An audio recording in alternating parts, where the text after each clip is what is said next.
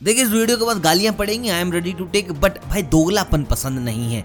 इनकी बहुत सारी वीडियोस तपसी पन्नू कैसे निकलती है, जहाँ पर स्टैंड लेती हैं, जहाँ पर महिलाओं के खिलाफ एक भी शब्द कोई बोल दे तो भाई साहब लतेड़ देती हैं। टीवी के ऊपर कि आपने ऐसे बोल कह दिया? अपने महिला से पैर कैसे छुआले, फलाना, ढिमका, और वहीं अनुराग कश्यप का एक इंटरव्यू अभी जो आपने देखा, उसकी आपको हकीकत बताता हूँ मैं। देखिए कि इंटरव्यू लेने वाले बंदे सिद्धार्थ कनन करके, जिसकी अभी लेनी मचाई थी सलमान खान ने आईफा अवार्ड्स के बीच में, जहाँ सिद्धार्थ को और फैंडम मिल गया काफ़ी बड़ा तो वहाँ पर सिद्धार्थ पूछे थे, रणवीर सिंह की न्यूड फ़ोटो के बारे में आपका क्या विचार, आपका क्या कहना है? इज़ राइट रॉन्ग वहीं अनुराग कश्यप कह रहे थे कि दिस इज़ कम्प्लीटली राइट अगले का मन इन्होंने कर लिया।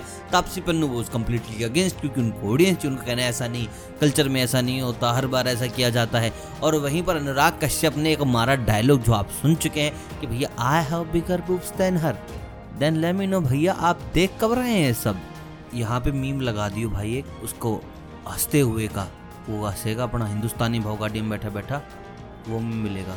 ऐसी कौन सी फ़िल्म डायरेक्ट कर रहे हो भाई आप इनके साथ, जहाँ आपको इतना अंदरूनी ज्ञान मालूम है? और मेरे को लगा था कि स्टेटमेंट के बाद Taapsee Pannu will be completely offended कि ऐसे कैसे बोल दिया? क्योंकि यही तो करती है यू सेक्टर ने बोला, इस सेक्टर ने बोला। लेकिन इट वॉज़ कम्प्लीटली अनएक्सपेक्टेड वो हंस रही थी इस बात के ऊपर।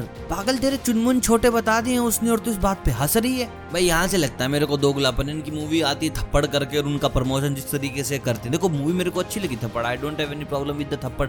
लेकिन जिस तरीके से प्रमोट कर रही थी, जिस तरीके से बताती है कि आई एम एन आउटसाइडर और ये होता है, वो होता है। भाई, वो चीज़ें ना इनके इंटरव्यूज़ में आके फंस जाती वहाँ पर ये बोली बिंबो बन जाती है। कंगना रनौत ने सही कहा है ऐसी लड़कियों के बारे में। बाकी आपका क्या कमेंट है? मुझे प्लीज़ करके बताएँ। सही है, गलत है, गाली देना चाहे, गाली दे ले। बट मेरे हिसाब में तो भाई, अगर you are as much open minded तो आपको छोटी छोटी स्टेटमेंट्स नहीं देनी चाहिए कि उसके पैर क्यों छुए, वो अपने भाई को पैर छूकर क्यों राखी बाँध रही है, महिलाओं को इतना दबाया क्यों जा रहा है। बाकी अनुराग कश्यप को तो ये पता है क्या दबाया जा रहा है, क्या नहीं दबाया जा रहा है। थ्रू कमेंट्स आपकी क्या राय, बाकी बताऊँ तो बहुत जल्द। तब तक आप सभी को अलविदा।